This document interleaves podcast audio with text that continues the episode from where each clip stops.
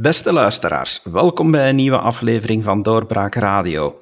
Ik ben uw gastheer David Geens en vandaag zijn mijn gasten onze politieke zwaargewichten Karel de Vos en Karel Drabbe. Welkom heren en laat mij beginnen met jullie een fantastisch nieuwjaar toe te wensen. Het beste waar jullie kunnen op hopen en samen met jullie uit te kijken naar nog een heel jaar boeiende afleveringen. Dank u David, ik wens jou en Karel hetzelfde trouwens. Bedankt ook voor jullie het allerbeste en ook voor alle luisteraars. Daarmee is de aftrap gegeven om ook uh, verder te kijken wat er in 2021 gebeurt. En daar zullen we het zo meteen ook wel over hebben. Maar uiteraard, politiek heeft niet stilgelegen de afgelopen feestdagen. En wat enorm hard leeft, is alles wat met vaccinatie te maken heeft. Om het magische woord er maar meteen uit te gooien. Professor, die vaccinatiestrategie, en minister Van den Broeke, is dat nog een verteerbaar combinatie? Mogen we die twee woorden nog in één zin uitspreken of loopt het daar helemaal mis voor minister Van den Broeke? Wel, het loopt nu in elk geval niet goed. Uh, maar goed, we staan nog aan het begin van die uh, vaccinatiecampagne. Als die in de komende weken en maanden goed zou verlopen, zal men wellicht het uh, slechte begin daarvan vergeten. Het is trouwens niet alleen Frank van den Broeke die daarmee in beeld komt, waar hij natuurlijk de hoofdtoon voert in alle gesprekken. Dat is ook het resultaat van zijn eigen communicatie, die nogal dominant is. Maar vergeet niet dat de vaccinatiestrategie minstens ook op deelstatelijk niveau, op Vlaams niveau, een belangrijke bevoegdheid is. En dus ook Wouter Beke die daar in beeld komt. Maar het, eh, de start is in elk geval zeer slecht, uh, omdat Frank van den Broeke zelf in uh, een van de laatste uitzendingen van de zevende dag, eind vorig jaar, een soort halve weddenschap was aangegaan. Um, hij had er wel geen wederdienst voor um, in stelling gebracht, maar hij zei van kijk, je mag er mij op afrekenen, um, die vaccinatiestrategie die zal snel starten. en hij was er eigenlijk vrij zeker van. Hij zei, ik ga u niet lastigvallen op televisie, ik ga u niet lastigvallen met al die discussies over die taskforces die daarbij komen kijken. Het komt in orde. Wel, het, het, het start in elk geval niet in orde. En het probleem hiermee is dat die uh, vaccinatiestrategie of vaccinatiebeleid, dat zag je mijlenver aankomen. Al vele maanden geleden wisten we dat er rond deze periode vaccins zouden zijn en dat er dan een uh, moeilijk logistieke vaccinatiestrategie moest uitgetekend worden. En um, die, is eigenlijk helemaal het, uh, die zit helemaal in handen van de overheid. Hè. Bij de besmetting, besmetting door corona, kon je nog zeggen, de overheid kan niet anders dan daar een stuk achter de feiten aanlopen. België is een klein land, een eh, doorreisland, een dichtbevolkt land. Eh, bovendien hebben wij ploeg van 11 miljoen allemaal uh, een belangrijke verantwoordelijkheid in, uh, in de verspreiding van dat virus. Maar diezelfde redenering werkt eigenlijk niet voor het vaccinbeleid. Dat, dat is het beleid van een land dat zichzelf op de borst klopt als zijnde een logistiek hart in het oude Europa met een grote overheid, met veel overheidsvoorzieningen, veel uh, instanties en organen. Dus als je ergens um, een land verwacht dat sterk zou staan in die uh, vaccinatiestrategie. Een land waar trouwens ook een belangrijke vaccinatiecultuur bestaat. Hè. Wij hebben in onze volksgezondheid de traditie om uh, veel te vaccineren. Bovendien wordt het belangrijkste tot nu toe vaccin in eigen land geproduceerd. Dus als je ergens een plek op de wereld zou verwachten waar dat vaccinatiebeleid gezwind van start ging, ja, dan zou het wel België kunnen zijn. En dat valt dus enorm dik tegen. Lees, dat is een uh, grote politieke verantwoordelijkheid voor de overheid, uh, federaal en Vlaams. En dat is een zeer slechte zaak voor die politici die aan de bevolking uh, zware inspanningen vragen, maar tegelijkertijd zeggen, jongens en meisjes, straks met die vaccins komt er licht aan het einde van de tunnel. Wel, dat licht schijnt blijkbaar maar zeer in de verte. Meneer Trappen, begrijpt u waar het fout loopt? Ziet, ziet u daar... Ja, is er, is er een begin aan om, te, om op te noemen waar het fout loopt? Is er een begin gaan om op te noemen waar het fout loopt? Ja, het loopt natuurlijk fout op het niveau van de overheid. Hè. Uh, Karel de Vos heeft gelijk als hij zegt van hè, we zijn een van die weinige landen met een schitterend uitgebouwde sociaal zekerheid en gezondheidssysteem als je dat vergelijkt met de rest van de wereld. Uh, we betalen daar ook voor, hè. we betalen daar belastingen voor, maar we krijgen echt niet de service terug die we verdienen. We hebben trouwens met doorbraak op het einde van, de, van, de, van het vorige jaar uh, Ivan van de Kloot uitverkozen als de persoonlijkheid, de belangrijkste of de meest belangwekkende persoonlijkheid van het jaar 2020. En dat was niet alleen omdat hij zowat de eerste was die voor voorspelde wat de impact zou kunnen zijn. Ik druk mij toch nog altijd voorzichtig uit, omdat hij dat, dat vorig jaar op 6 februari ook zo deed. Maar wat de impact zou kunnen geweest zijn van zo'n coronavirus. Maar omdat hij in datzelfde jaar ook een boek schrijft waarin hij de vinger in de wonden legt. We betalen, of we hebben, zitten met een overheidsbeslag van 55, 56 procent. In tijden van corona loopt dat op tot 60 procent. En dan slaagt die overheid, ondanks al die middelen, dan slagen die overheden er, ondanks al die middelen, niet in om een strategie, strategie uit te werken voor een beleid waarvan we al een half jaar weten dat het er staat aan te komen. Dat dat moet uitgerold worden om dat uh, populaire woordje van de voorbije 48 uur maar te gebruiken. Um, nu is het van een ander, nu gebruikt men een ander populair woord, we moeten opschalen, uh, omdat men dus tot de vaststelling komt dat, zeker in vergelijking met een aantal andere landen die met heel veel bombardie erin slagen om nu al 10% e- van hun bevolking in te enten, hè, Israël om het niet met naam te noemen, maar ook in het Verenigd Koninkrijk gaat het vlotjes, of relatief vlot. En dat het hier toch maar weer niet lukt. Zelfs niet die eerste fase, om in de woonzorgcentra iedereen op, uh, op relatief vroeg, of tenminste de ouderen in de woonzorgcentra, relatief snel in te, in te enten. Kijk, ik, merk ook dat er een verschil is, hè, want we zitten met meerdere overheden. Hè, we zitten met België en we zitten met de gewesten. Um, je zit daar met een aantal pijnpunten. In Wallonië zie ik, wordt er een debat gevoerd over wie eerst binnen de woonzorgcentra. Eerst het personeel of eerst de oudjes. Men gaat daar nu proberen uh, heel snel iedereen uh, uh, zijn spuitje te, te, te geven ja, vandaag wordt er pas beslist hoe dat die verschillende regio's hun beleid op elkaar moeten afstemmen.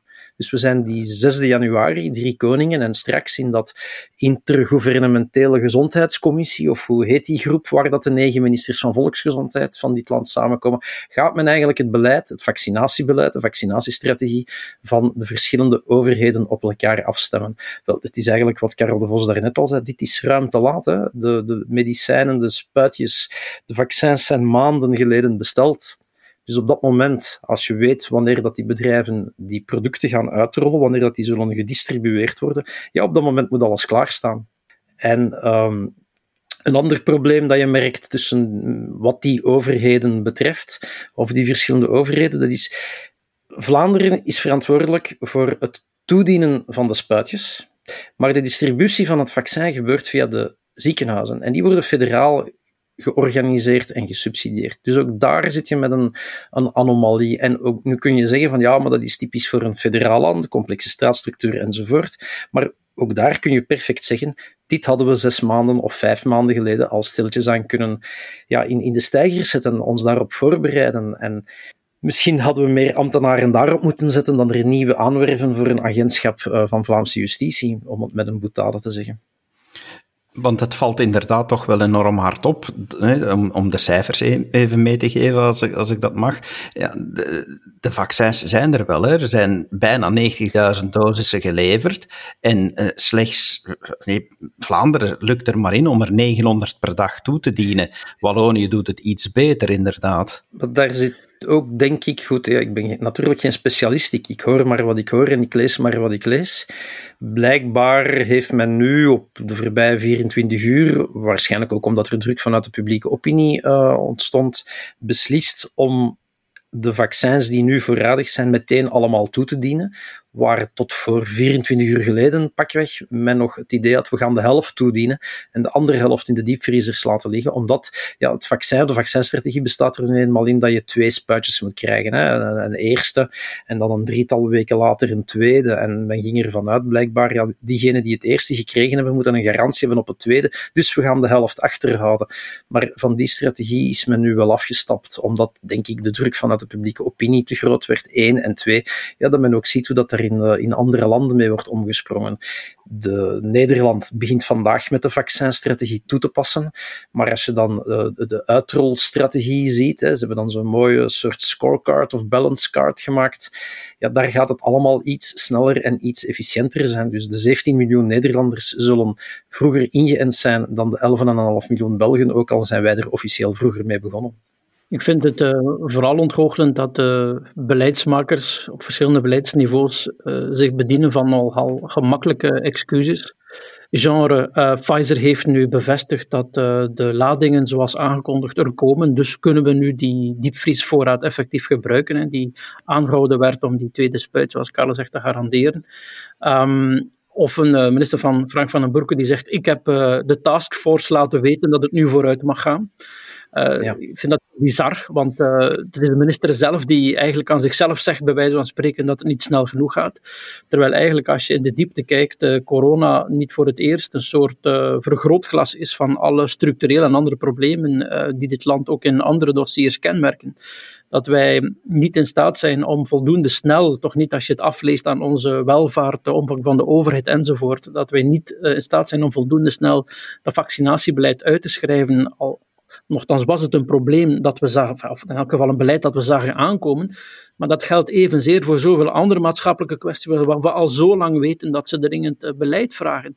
Als je kijkt naar het klimaatbeleid, of naar de hervorming van pensioenen, of naar een nieuwe, transparante, uh, meer eenvoudige fiscaliteit, noem maar op. 10, 20, 30 jaar lang aan een stuk wordt door uh, allerlei mensen die het kunnen weten gezegd dat er dringend werk van gemaakt moet worden. Maar om een of andere reden uh, slagen wij daar niet in. En dan klinkt het plotseling dat uh, het beleid hier in dit land vanuit een grote voorzichtigheid zou gebeuren. Alsof men in het buitenland, ja, dat er een soort bende avonturiers zitten die allemaal maar wilde risico's nemen. Dat het zo wetenschappelijk mogelijk moet onderbouwd zijn. Um, dat is natuurlijk fantastisch, dat klinkt zeer goed. En in allerlei boeken over bestuurskunde zal dat de way to go zijn. Maar ondertussen um, zijn in de straat heel veel mensen het allemaal spuugzat. Die hunkeren naar, uh, naar, naar een zekere hoop die uit vaccinatiecijfers spreekt. Dan is dat allemaal zeer eigenaardig, vind ik, dat je uh, als overheid uh, op die manier te werk gaat. Dus um, ik denk dat, dat in het vaccinatiebeleid of het sputteren daarvan problemen naar boven komen die niet zo enorm typisch zijn aan dat vaccinatiebeleid zelf, maar die gewoon een beetje helaas de, functioneren van het beleid in zijn geheel in, in België op verschillende domeinen illustreren. En daarbovenop, maar goed, dat, is, um, dat, dat zal nog moeten blijken, um, hoor je nu ook wel ondertussen vallen dat uh, verschillende landen buiten de Europese groepsaankoop uh, al um, vaccins hebben bijbesteld. Uh, dat er wel een akkoord is binnen Europa om die uh, groepsaankoop te verdelen aan rato van het bevolkingscijfer van de EU-landen, maar dat achter de schermen sommige EU-landen blijkbaar ja, wat actiever zijn in het lobbyen bij Pfizer of bij anderen om die, die voorraad die hen is toegewezen zo snel mogelijk in eigen land te krijgen. en dat dus um, ja, misschien de, de, de Belgische diplomatie, zal ik maar zeggen, daar um, minder agressief of offensief optreedt.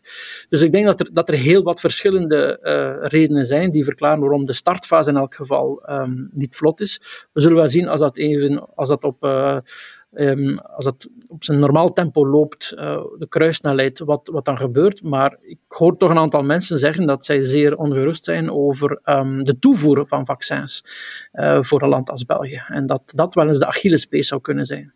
Ja, anderzijds, ik, ik, las toch vandaag in de kerken, zo, uh, sorry, in de kranten, excuseer, uh, uh, zowel um, mensen die verantwoordelijk zijn in de ziekenhuizen van Kortrijk, van Hasselt en van Gent was het, als ik me goed herinner, uh, en de VUB, uh, Mark Knoppen, die, ik lees die allemaal in de kranten en die zeggen van ja, we hadden het materiaal, we hebben uh, de vaccins, maar we hadden nog niet, geen duidelijke strategie om ze te mogen uitrollen. We hebben, we hebben voldoende om al te beginnen, maar we moesten nog altijd wachten. Er was nog altijd geen duidelijk plan. Zoals straks, hè, als men in maart wil beginnen de gemeenten inschakelend op Vlaams niveau de vaccindorpen op te zetten om op die manier iedereen uh, ingeënt te krijgen. Dat daar op de dag van vandaag gemeenten, besturen, uh, burgemeesters nog altijd zitten te wachten op een heel concreet scenario. Ze weten niet hoe eraan te moeten beginnen. Dus het is niet alleen de aankoop of de distributie van het vaccin, het is ook gewoon het pure toepassen uh, in dit land dat voor de nodige ja, ja, problemen ja, zorgt. Als dan iemand als een Bart Tommelijn van Oostende zegt, ja, we kunnen toch moeilijk een, een sporthal afhuren voor x weken. ik heb daar dan twee bedenkingen bij. Eén, die kun je ook overal lezen. Blijkbaar zijn er heel wat Vlaamse bedrijven uit de evenementensector die nu in Duitsland bezig zijn dat soort vaccindorpen op te zetten. Ja, waarom hebben wij die niet ingeschakeld? Uh, dat is toch maar moet ik dat zeggen, het, het, het, wordt bijna belachelijk. En dan twee, een burgemeester die zegt van, ja, die sport al, uh, we kunnen die toch niet maanden ongebruikt laten voor sport. Maar er mag helemaal niet gesport worden. Dus dat vond ik ook een heel vreemde bedenking van zo'n burgemeester. En en plus... Of in um, ook ehm, nog, je kan niet in het weekend vaccineren. In die trant ook nog, je kan, je kan niet, in, in diezelfde trant, je kan niet in het, in het weekend vaccineren. Uh, afgelopen weekend kon het niet, omdat het aansloot bij 1 januari. Hè. Dat, uh, maar dat wisten we ook al langer dat 1 januari op een vrijdag viel, denk ik. Hè. Neem ik aan. Maar, en, dan is er nog een punt aansluitend bij het begin wat Karel de Vos daarnet zei. Uh, vele mensen hopen op dat vaccin om, ja, om, om het, het, het einde van het licht aan de tunnel te zien. Maar ik denk dat dat iets te ijdele of te snelle hoop is, want ik heb begrepen dat Israël, nota bene, nota bene Israël, waar ondertussen al ongeveer 10% van de bevolking is ingeënt, nu al nadenkt over een derde lockdown binnen een paar weken. Dus we kunnen nog altijd ook in zo'n scenario terechtkomen. Hè. Duitsland is volop aan het verstrengen, uh, de UK is volop aan het verstrengen, in Nederland wordt er niet versoepeld. Uh, de... Nee, maar het idee is natuurlijk ook nu goed, maar dat wil niet zeggen dat we het goed gaan kunnen blijven doen. Hè. Mhm. Nee, maar men merkt natuurlijk op die 70% groepsimmuniteit, hoe sneller de mhm. vaccinatie loopt, uh, hoe sneller je dat cijfer bereikt, waar op een bepaald moment ook niet meer alleen het fysiek bereiken van burgers van belang zal zijn, maar ook het mentaal bereiken van burgers. Hè. Namelijk, uh, er, zijn, er zijn heel wat mensen zijn die uh, het niet vertrouwen en, en weigeren om zich te vaccineren. In dat verband trouwens heeft vicepremier De Sutter gisteren op ter zake, en dat krijgt blijkbaar internationale bijval, een mhm. uitspraak gedaan over de standaarden die in sommige niet-Europese landen ten aanzien van dat vaccin zouden gebruikt worden. Um, waarmee ze eigenlijk ja, het wantrouwen voor een stuk voet. Um, on, onbedoeld waarschijnlijk. Hè. Ik vermoed dat ze eigenlijk verwees naar de controle die uh, agentschappen uitoefenen over de kwaliteit van het vaccin. Bij mij weten is dat het vaccin overal hetzelfde, maar daar interpreteerde men daaruit... aankoop een tijdstip van aankoop. Ja. En, maar daar interpreteerden een aantal mensen uit dat dokter Petra de Sutter, vicepremier mm van België, eigenlijk suggereerde dat in een aantal landen minderwaardige vaccins circuleren. Nou, twee of drie van dat soort van uitspraken. En dat bereiken van die 70% wordt wel zeer moeilijk. Hè. Ja, ja. Denken jullie inderdaad dat het uh, ook heel moeilijk zal zijn om de bevolking mee te krijgen? Zou er moeten aandacht gegeven worden van de overheid om niet alleen een 11 miljoen campagne te voeren, maar nu effectief meer campagne te gaan voeren over het belang van het vaccin? Ik denk dat dat in ons land best zal meevallen.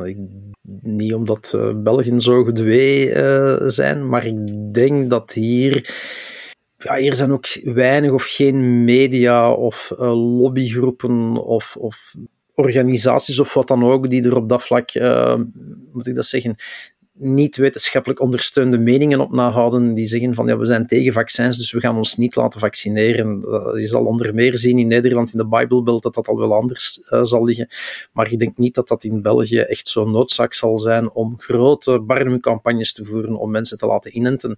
Ik ga ervan uit dat we zullen een, een brief krijgen in onze bus of een, via onze corona-app eh, die we een paar maanden geleden allemaal moesten installeren om ervoor te zorgen dat we straks onze spuitjes gaan halen. Maar eerst zullen die tentendorpen er moeten staan, eerst zullen die vaccindorpen er moeten zijn, alvorens er natuurlijk vaccins kunnen worden toegediend. Trouwens, Bart Peters zal blijkbaar, eh, als ik het goed gelezen heb, het gezicht worden van de campagne, de vaccincampagne. Zoals mm Lieve Scheire de campagne, het campagnegezicht was voor de maak uw eigen mondmaskers, die dan achteraf volgens wetenschappers net uh, slechte mondmaskers waren, maar goed. En dus als Bart Peters daar een liedje over maakt, dan uh, zullen, we, als zullen alle Vlamingen gezwind aan het vaccineren slaan. Ja, dan komt alles goed. Meneer De Vos, u wees er terecht op dat het in ons land eigenlijk wel een ramp is eh, dat men nu pas begint te discussiëren over de strategie, wie eerst moet gevaccineerd worden, eh, welke volgorde dat er moet aangehouden worden, terwijl we dit al maanden op voorhand eh, konden doen.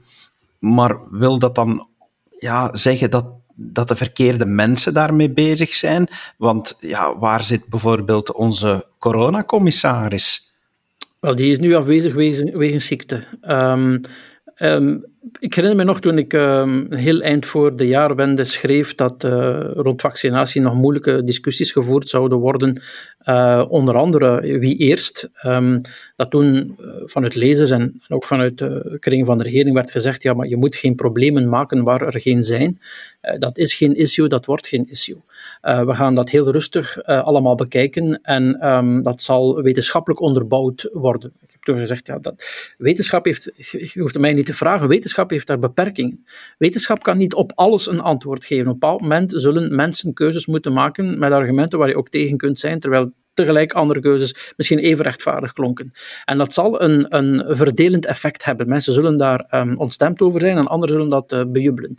Um, maar men heeft dat eigenlijk een hele tijd voor zich uitgeschoven. Injas de Vis heeft er trouwens op gewezen dat daar eigenlijk te weinig ook uh, in ethische termen uh, adviezen rond gevraagd zijn. Men heeft dat lang in besloten kring gehouden. Op een bepaald moment werd dan gezegd, goed, de be bewoners van woonzorgcentra plus het personeel daar eerst. terwijl nu vanuit de eerste lijn, vanuit de zorgsector, uh, vind ik persoonlijk terecht, maar goed, wie ben ik, gezegd wordt, ja, wij zouden eigenlijk de eerste moeten zijn die gevaccineerd worden. Herinner ook de hele discussie rond de eerste en tweede uh, inenting. Hè. Veel mensen met de eerste spuit uh, of minder mensen de eerste en de tweede. Ja, dat zijn discussies die eigenlijk um, in temporal specto wat verder af van de actuele de actuele uitvoering van die strategie gevoerd hadden moeten worden en die men eigenlijk al veel eerder had moeten voeren. Zijn het de verkeerde mensen die het doen? Ik denk het niet. Wie zou het anders moeten doen? Misschien zijn er ook gewoon stilaan te veel mensen en zijn het ook altijd dezelfde mensen uh, die, um, denk ik, ook een beetje de gevangenen worden van hun eigen um, ideeën, van hun eigen woorden, van hun eigen gedachten. Uh, de, de, de spoeling uh, in de kringen waar die dingen beslist worden is dun. Het zijn altijd dezelfde usual suspects. Ik denk dat die allemaal intrinsiek, individueel zeer goed geplaatst zijn om daar te zitten. Maar als dezelfde kleine groep mensen zo lang, uh, zo dominant zijn in de besluitvorming, waar er eigenlijk relatief weinig um, instroom is van andersdenkenden, van andere paradigma's of invalshoeken, dan ontstaat noodzakelijkerwijs, en dat ligt niet aan hen, een, een soort groepsdenken dat in uh, politieke psychologie of in de studie van politieke besluitvorming bekend staat als gevaarlijk. Um, en dan krijg je een soort van um, vorming van, van ja, een eensgezindheid die niet altijd uh, voldoende creativiteit en voldoende kritische zin toont. Dus ik vind niet dat die individuen een persoonlijke titel daar uh, bewijs van falen geven, maar ik, ik stel me wel vraag, uh, vragen bij het... aan de ene kant is er, is er een veelvuldige lawine, een inflatie van taskforces enzovoort geweest, maar als je, als je de geschiedenis schrijft van dat dik half jaar crisis-coronabeleid, dan zijn het in hoofdzaak dezelfde usual suspects die altijd aan het beslissende roer hebben gezeten. En ja, dat, dat, dat moet sporen nalaten op de een of andere manier. Je wordt, je wordt gevangen door je eigen eh, vorige beslissingen. Zijn dat dan, uh, of is dat dan een feit dat we moeten nadenken over het WhatsApp-groepje De Wilde Zalmen, die, uh, die misschien best eens uh, wat kunnen uitgebreid worden met, uh, met andere mensen? of moeten we echt toch meer verwachten van, van de politiek zelf, meneer Drabbe? Kijk, de politiek is natuurlijk verantwoordelijk, maar moet wel haar heil halen bij wetenschappers in dit geval.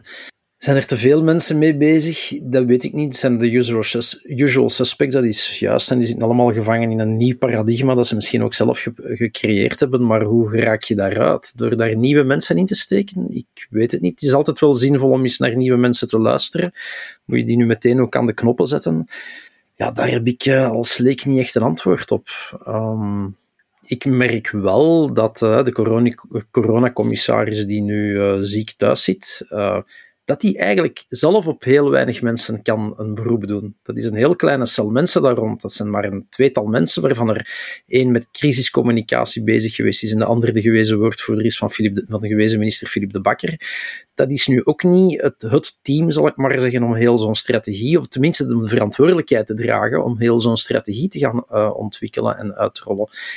Wat het natuurlijk ook makkelijk maakt straks voor politici om uh, ja, hen eventueel met de vinger te wijzen hè, als een aantal zaken niet lopen zoals ze moeten lopen. Het moet niet altijd het ene niveau zijn dat naar het andere niveau wijst met de vinger. Je kunt ook naar nieuw gecreëerde organen wijzen en zeggen van daar zijn de fouten gebeurd en daar is het fout gelopen. Maar daar ben ik niet voor verantwoordelijk als politicus. Moeilijke vraag, David. Daar heb ik niet zomaar een antwoord op. Wel, ik ga verder gaan, misschien met moeilijke vragen dan eentje voor de professor, omdat ik dan op zijn wetenschappelijk terrein kom. Moeilijke vragen zijn voor professors, inderdaad. de, dit, dit, wijst toch duidelijk op een, op een falen in het systeem. We hebben al terecht vastgesteld dat ook onze complexe structuur daar niet bij helpt. Als een systeem faalt, ja, dan gaan antisysteempartijen dan van profiteren. Maar die horen we nu zo weinig. Hoe komt dat volgens u, professor? Ik denk dat dat eigenlijk vrij uh, verstandig is van die uh, antisysteempartijen die misschien wel uh, slapend rijk worden op die manier. En die bovendien wellicht ook geleerd hebben um, uit eigen ervaring dat het niet zo makkelijk is om um, rond corona oppositie te voeren. wat bedoel ik daarmee? We hebben het al meegemaakt dat partijen bijvoorbeeld um, op maandag uh, heel wat kritiek hadden op uh, verstrengingen of het feit dat de versoepelingen uitbleven, omdat de cijfers toch hoopgevend waren. En op woensdag moesten vaststellen dat door nieuw nieuws de situatie plotseling was omgeslagen en eigenlijk ja, de, de, de regering de juiste beslissing had genomen. Wat wil ik daarmee zeggen? Het is vrij volatiel en zeer delicaat, heel die corona-kwestie. Dus het is voor um, ook antisysteempartijen, als we ze zo noemen, niet evident om, om je daarop te profileren. En meer nog, ze hoeven dat niet eens te doen. Eh, ook als ze het niet doen, uh, worden ze waarschijnlijk slapend rijk. Bovendien bestaat er een soort onuitgesproken gevoel, um, ook bij die partijen, want die willen natuurlijk ook veel kiezers, ook kiezers die nu nog in het centrum zitten overtuigen. Um, bestaat er een soort van onuitgesproken gevoel dat je um, in deze tijden, en ik gebruik absoluut niet graag uh, de vergelijking, het is ongepast vind ik, maar het zegt wel iets, in een soort van oorlogssituatie terechtgekomen bent, waar um, niet het moment is om over alles nog wat moeilijk te doen. Waar hoop en, um, en constructieve bijdragen belangrijker zijn dan op elke slak zout te leggen. Um, ik heb zelf ondervonden, niet dat het mij eh, tegenhoudt om te, te, schrijven of te zeggen wat ik denk, dat als je kritische opmerkingen formuleert over coronabeleid, je wel eens, ook van lezers, opmerkingen krijgt van dat dat soort van zure um, overpeinzingen uh, niet gepast is, dat uh, hoeveel levens ik al gered heb in plaats van te zaniken over uh, politiek enzovoort en zo verder. En dat, ja, dat, dat zijn dan mensen die zeggen, ja, wat we nu nodig hebben is, is een perspectief, is hoop en niet dat soort van gezeur.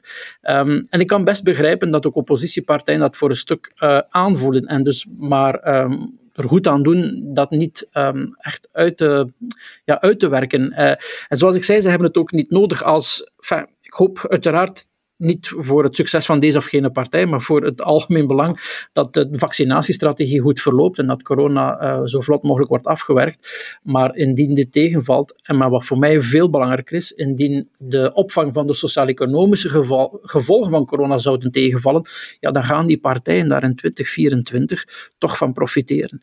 Veel kiezers verkiezen in tijden van crisis een ervaren bestuurspartij. Mensen die gewoon zijn om de boel op te lossen. Maar als het fout zou gaan, um, dan komen diezelfde kiezers um, met een ontgoocheling, met een emoties terecht bij de partijen. En dan zullen ze zich best wel in 24 herinneren wat er in 21 en 22 fout gegaan is. Dus ze hoeven dat niet eens te doen, die partijen. Die antisysteempartijen bedoel ik. Ik wil daar toch een paar bedenkingen bij maken. Um, stel dat uh, we eind dit jaar die 70% halen van gevaccineerden en stel dat we volgend jaar aan die relance kunnen beginnen, of liefst nog dit najaar als het kan, maar dat zullen we wel zien. Dan zijn er nog drie jaar die ons scheiden van die verkiezingen. Ik denk dat het geheugen te kort is, dat mensen dat gaan gebruiken dat de meeste mensen, de meeste kiezers, die argumenten zouden gebruiken in afweging van voor welke partij ze wel of niet uh, zullen kiezen in, vier, in mei 24. Dat denk ik is een overschatting van het intellect van uh, de kiezer, of overdrijf ik nu? Of onderschat ik het nu? Nee, het is wetenschappelijk dat de kiezer bijziend is, hè? dat hij eigenlijk maar een kort geheugen heeft. Ja, inderdaad, dat denk ik ook. twee, um, ik ben het ermee eens hè, dat mensen kiezen voor de centrumpartij, de middenpartij, de beleidspartij, de bestuurspartijen in tijden van moeilijkheden en van crisis. Uh, maar toch zouden de andere, de antisysteempartijen, slapend rijk worden, zeg je. Nu, uh, ik ga terug naar Nederland kijken. Uh, kijk al eens graag over de kloof tussen Essen en Roosendaal. Daar zijn er verkiezingen op 15, 16, 17 maart. Die worden nu verspreid over drie dagen, omdat, ja, omwille van de corona, hè, je kunt niet te veel mensen in de file laten staan voor een kieshokje. Ook al eh, bestaat daar geen opkomstplicht in Nederland. Maar um, je ziet nu in alle peilingen van de voorbije weken dat Rutte het bijzonder goed doet, dat CDA het goed doet. CDA heeft natuurlijk wel een nieuwe kopstuk gekozen, een lijsttrekker, heeft er ongetwijfeld ook wel mee te maken. Maar daar zie je toch wel dat die systeempartijen dan, die middenpartijen, de bestuurspartijen van momenteel, het relatief goed doen in de peilingen kan ook zeggen, heeft te maken met de kladderedach van het Forum voor Democratie, maar die stond maar op twee zetels en zou er waarschijnlijk niet veel bij halen. Om niet te zeggen geen, volgens de laatste peilingen. Dus ik weet niet of dat, dat zou dat dan in België zoveel anders zijn dan in, in Nederland?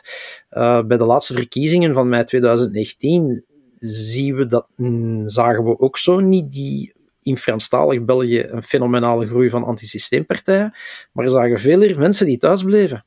21% gemiddeld van de kiezers in Wallonië is thuisgebleven. In Luik was het zelfs 3 of 24%. En ik denk dat eerder dat zou kunnen gebeuren, dat in plaats van te stemmen, te kiezen voor een antisysteempartij, of het nu PvdA of Vlaams Belang is, in Vlaanderen dan, laat me, even, laat me me nu even beperken tot Vlaanderen, dat we misschien in Vlaanderen hetzelfde zouden kunnen krijgen als we dat er in Wallonië al langer bezig is. En dat, dat is dat mensen met de voeten gaan stemmen en dat mensen niet meer zullen opduiken en dat mensen er geen vertrouwen meer in zullen hebben in het systeem, in de partijen. Ik denk maar goed, ik heb geen kristallenbol natuurlijk, evenmin als een professor.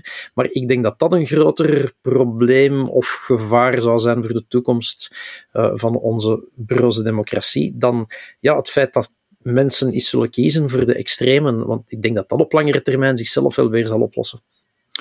Um, ik heb die bol ook niet, van die glazen bol toch niet. Um, wat 2024 eh, en stemmen met de voeten betreft, uh, nieuw daarin is ook dat er voor het Europees Parlement uh, en de lokale en provinciale verkiezingen niet eens opkomstplicht meer is.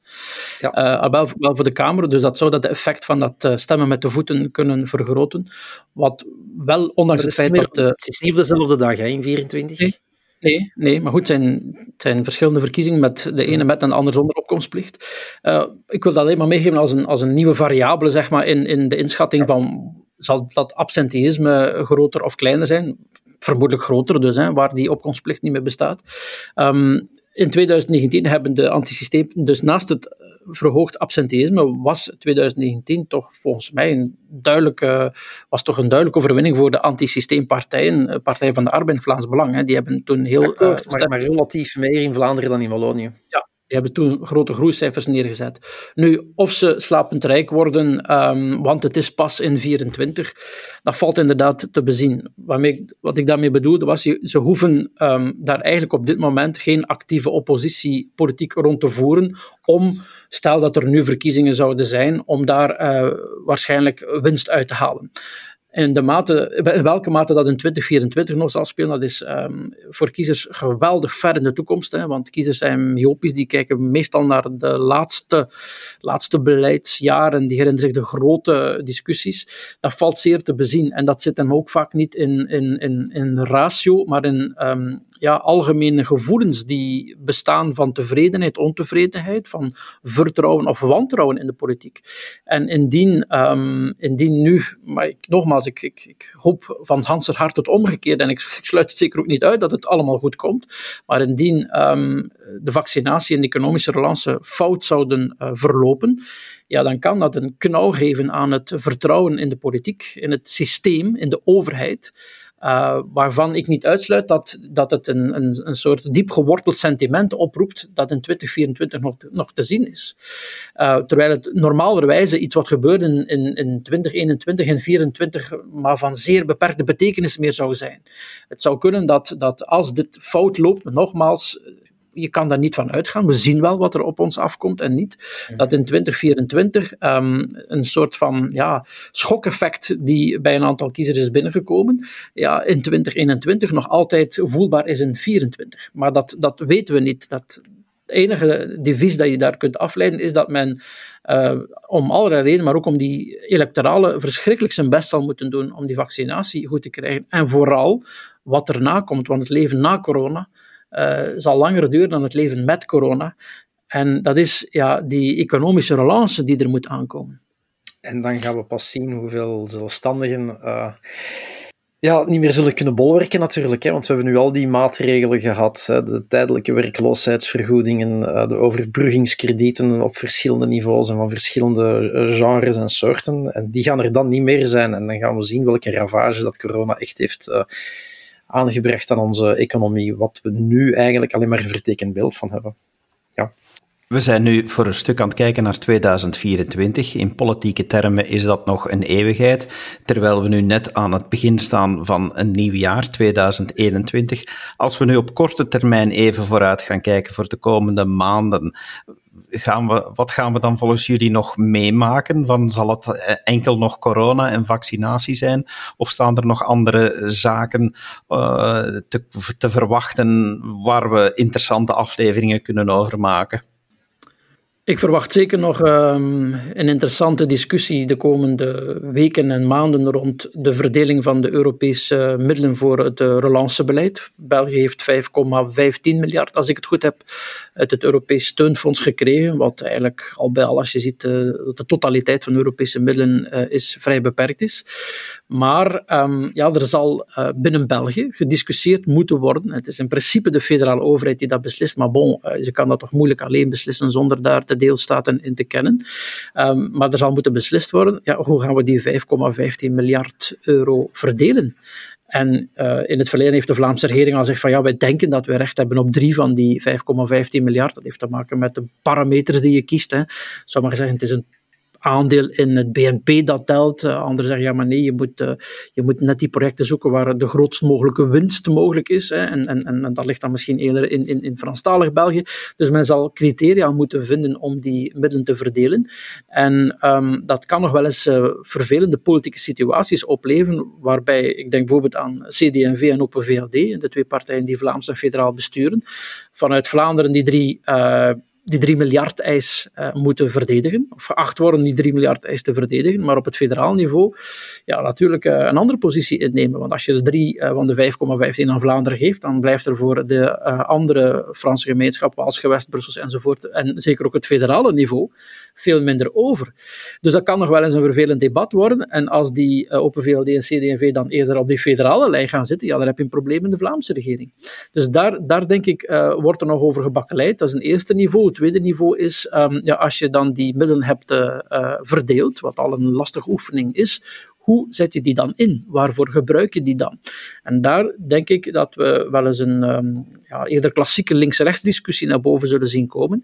En het zijn vooral de, de, de socialisten, dat heeft Paul Magnet zeer, zeer goed uh, uitgetekend. De strategie van de PS is altijd heel slim. Uh, ik ga uh, Dermin en Dermagne bevoegd maken voor economie en relance. En dat zullen de twee, de Frank van den Broeke van corona, wel, dat zijn de twee PS'ers dan bij het relancebeleid. Ja, dan gaan die twee dan als architecten, die houden al die tabellen, die cijfers bij, die schrijven die teksten. Ja, dat coronabeleid, dat post-corona relancebeleid, dat moet ook een beleid zijn dat mijn partij, de PS, ehm, sterkt in de hete adem die we nog altijd vanuit uh, de PTB voelen in onze nek. En ik, ja, ik denk dat bijvoorbeeld bij de liberalen, MR, maar ook Open VLD, dat men daar misschien wel andere ideeën over heeft, over wat je met die middelen zal doen. Dus er zullen ook nog wel wat links-rechts discussies over hoe gebruiken dat gaat nu eh, voor de relance naar boven komen. Zeker, en daarmee sluit ik af, omdat je weet dat in eh, maart de begrotingscontrole eraan komt. En toen de begroting bij Europa werd ingediend, werd al gezegd, ja, dat is natuurlijk achterhaald. Hè. Dat kan ook niet anders. De situatie is zo volatiel. We gaan dan, zei de premier zelf, we gaan dan in maart, uh, zullen we dan de maatregelen nemen die nodig zijn. En dat betekent dat gezien de budgettaire situatie uh, besparingen, uh, maar ook nieuwe inkomsten nodig zijn. Dus dat is weer een klassiek sociaal-economisch fiscaliteit versus besparingsdebat. En we zullen dus ook buiten um, corona-sanitaire crisis en die relance post-corona-tijd, eh, die oude politieke debatten weer gelukkig zeg maar, naar boven zien komen. Ja, en het is zo oud, het is al bijna zo oud als de straat. Uh, Zo'n debat dat het niet alleen links-rechts is, maar dat het helaas of opnieuw zal samenvallen met een communautaire discussie. Niet alleen de discussie over hoeveel moet er naar de regio's gaan en of hoeveel moet er naar welke regio's gaan, wat Karel de Vos daarnet al aankaartte. Maar ja, de links-rechts discussie zal er ook in zijn van Vlaanderen-Wallonië, investeren of overheidsuitgaven. Zal er ook in zijn die op Europees niveau wordt gevoerd of ik zal het anders zeggen, bij welk deel van Europa dat we met ons land uh, willen aansluiting zoeken. Hè. Gaan we de overheidsuitgaven uit de pan laten reizen zoals Zuid-Europa dat doet, of gaan we investeren in sectoren waar het nodig is om mensen uh, aan een job te helpen, om consumptievertrouwen terug uh, een, een, een, extra duw in de rug te geven, zoals dat gebeurt in het noorden van Europa en in Duitsland. Dus er gaat weer heel veel samenvallen en we zullen weer in de klassieke oude Belgische politiek terechtkomen voor zover dat we daar ooit uit kunnen losgeraken. Ik denk dat als we naar de komende maanden kijken, dat ik toch ook niet kan voorbijgaan uh, aan het feit dat er een pandemiewet eindelijk klaar is, dat minister Verlinde die uh, zo snel mogelijk naar het parlement gaat willen, willen brengen. Uh, ja, wat is jullie mening daarover, van wat we er nu al van weten? Vinden jullie die veel te ruim opgesteld? Want er zijn sommigen die nu zeggen, ja, de pandemiewet die geeft gewoon carte blanche aan de beleidsmakers. Uh, hopen jullie dat er op zijn minst een groot grondig debat zal uh, gebeuren in het parlement? Of is het parlement echt gewoonweg maar een, een plek geworden waar, waar niks gebeurt, zoals Jean-Marie de Dekker nog in ons eindejaarsinterview zei? Maar Jean-Marie de Dekker is wel heel cynisch geworden, al deel ik zijn cynisme voor een heel groot stuk. Nee, uh, concreet, David, uh, één of twee podcasts geleden hebben we het er samen ook over gehad, over die coronawet. Uh, ik denk dat we het alle twee nodig vinden dat die er is. Ik herinner mij dat ik toen, of dat, die er, dat er een coronawet komt, liever. Ik herinner mij dat ik toen heb gezegd van ja, we moeten toch wel voor één ding opletten. Dat is dat daar geen moet ik dat nu zeggen, angeltjes in zitten die kunnen blijven steken eens dat corona volledig van de baan is. Um, er moeten um, beschotten ingezet worden, ingestoken worden in zo'n wetgeving, denk ik, zodanig dat op geregelde tijdstippen um, het parlement opnieuw die wet moet, ik kan niet zeggen in zijn geheel, uh, moet goedkeuren, omdat je anders dreigt eens dat corona van de baan is, nog altijd met restanten van die wetgeving te zitten.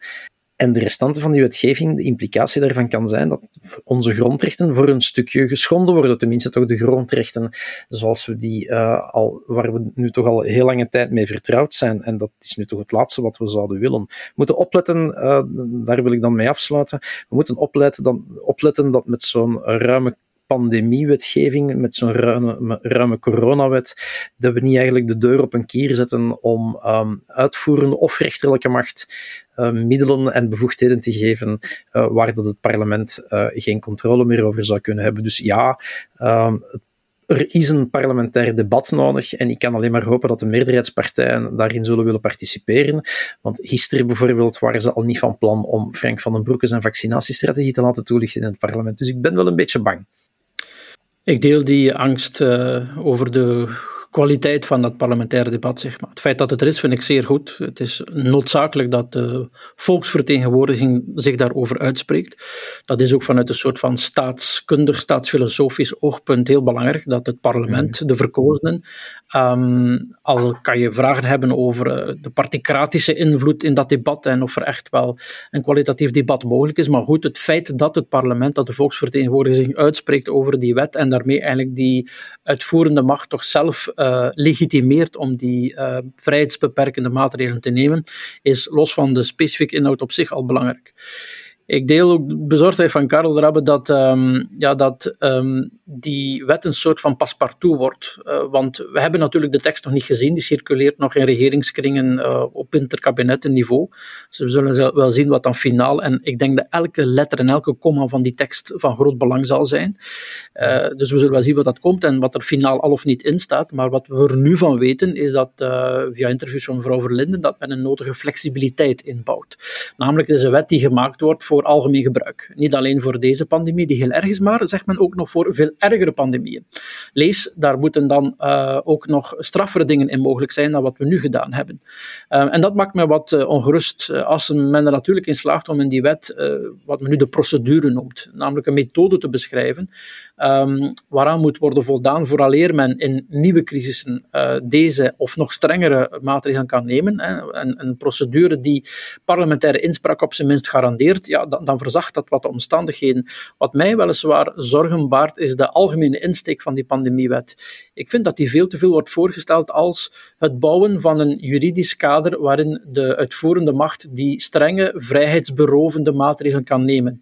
Ik vind dat het, dat insteek van het kader veel meer omgekeerd zou moeten zijn, namelijk het bouwen van een wet die garandeert dat de rechten en vrijheden van burgers ook in crisistijden de grondwettelijke bescherming krijgen uh, tegen het optreden van de overheid, die um, toch wel uh, wat uh, repressief-autoritaire kenmerken vertoont de laatste tijd. En, en dus men, men bekijkt dat eerder als een, een, een, wettelijke basis die de regering in crisistijden dekt en vrijheid geeft om te doen wat, wat nodig is. En ik denk dat dat goed is, maar de insteek zou volgens mij beter zijn uh, ervoor zorgen dat fundamentele rechten en vrijheden van individuele burgers en groepen gewaarborgd worden, ook in crisistijden, wanneer de overheid net de neiging vertoont om uh, ja, toch tot, tot, repressieve maatregelen over te gaan. En dat komt misschien finaal in de tekst op ongeveer hetzelfde neer, maar de manier waarop je daar naar kijkt is wel anders. Als je kijkt op de laatste manier, dan, dan wil dat zeggen dat je eigenlijk misschien niet eens zoveel last hebt om um, een open wet te maken, als er tenminste in die wet voldoende garanties zijn opgenomen die ervoor zorgen dat op het moment dat er een nieuwe crisis zich voordoet, het parlement wel nog altijd zich mag uitspreken of moet uitspreken over elk van de genomen maatregelen.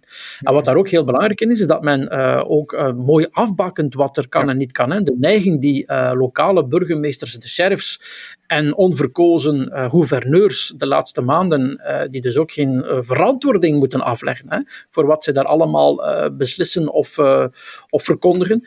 Um, ja, ik vind dat, dat er ook paal en perk moet gesteld worden aan, aan wat die andere beleidsniveaus daar zich af en toe menen te kunnen permitteren. Dat er een bepaalde stad op het moment werd gezegd van we gaan een avondklok installeren omdat er een veiligheidsprobleem in het centrum is. Ja, dat is echt niet oké. Dus men, men moet daar dat soort van um, ja, laat ik zeggen, te vergaand gebruik in, in, af, in afblokken. Dus ik, ik, hoop vooral dat het een, een wet is die um, de rechten en vrijheden van burgers als centraal onderwerp heeft, eerder dan de uitvoerende macht te legitimeren om repressief op te treden. En daar nog eens bij aansluiten, want ik ben het daar volledig mee eens. Niet alleen inhoudelijk gaan afbakenen, maar ik herhaal mijn pleidooi ook in de tijd. Hè als dan zou blijken dat er zulke afbakeningen, dat zulke maatregelen gedurende lange tijd moeten gelden, ja, dat er dan toch volgens een zekere reciprociteit uh, het parlement zal over stemmen of dat uh, die maatregelen mogen verlengd worden of niet. Want als je dat niet doet, ik zeg het, dan staat de deur op een kier. Ja, we moeten het ook doen voor volmachten. Hè? Ik bedoel, volmachten worden ook altijd een tijdelijke titel gegeven. En de vorige periode, van vorige volmachtenperiode was eh, twee keer drie maanden. Het is bij één, drie, één keer drie maanden gebleven. Um, en nu, nu geeft het parlement eigenlijk nog veel verdergaande uh, controle uit handen.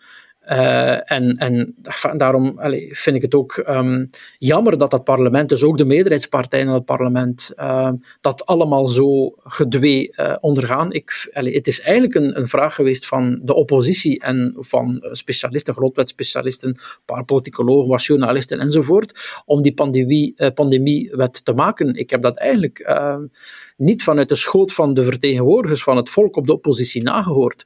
En ik denk, ja, je bent volksvertegenwoordiger, um, of je nu van een meerderheidspartij of van een oppositiepartij vertegenwoordiger bent, je wilt toch in dat debat uh, je, je, je, je, je eerste macht in de grondwet staat, alle macht gaat uit van de natie.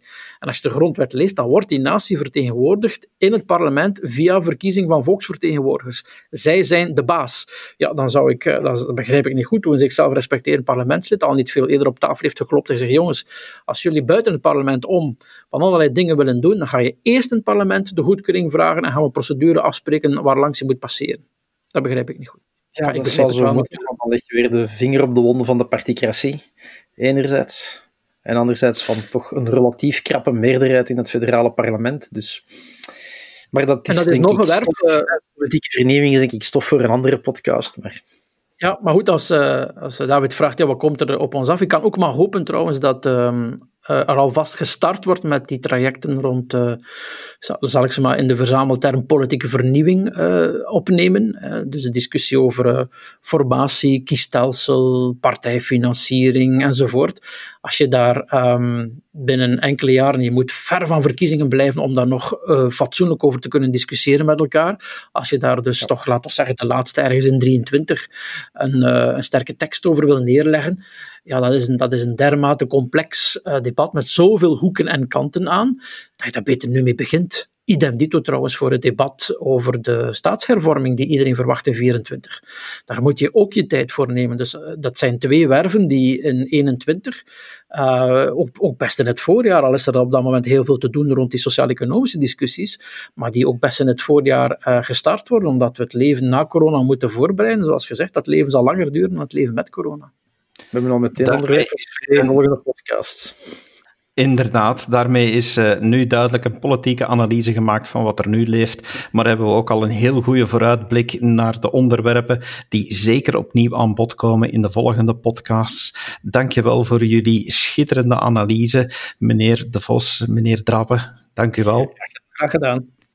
En uw beste luisteraar, dank u wel dat u weer hebt afgestemd op een nieuwe Drabbe in de Vos. Uh, we hopen dat u ervan genoten heeft en graag tot een volgende keer. Dag. Dit was een episode van Doorbraak Radio, de podcast van doorbraak.be. Volg onze podcast op doorbraak.be/slash radio of via Apple Podcasts, Overcast of Spotify. Bezoek ook onze website op doorbraak.be en steun ons door een vriend te worden van Doorbraak.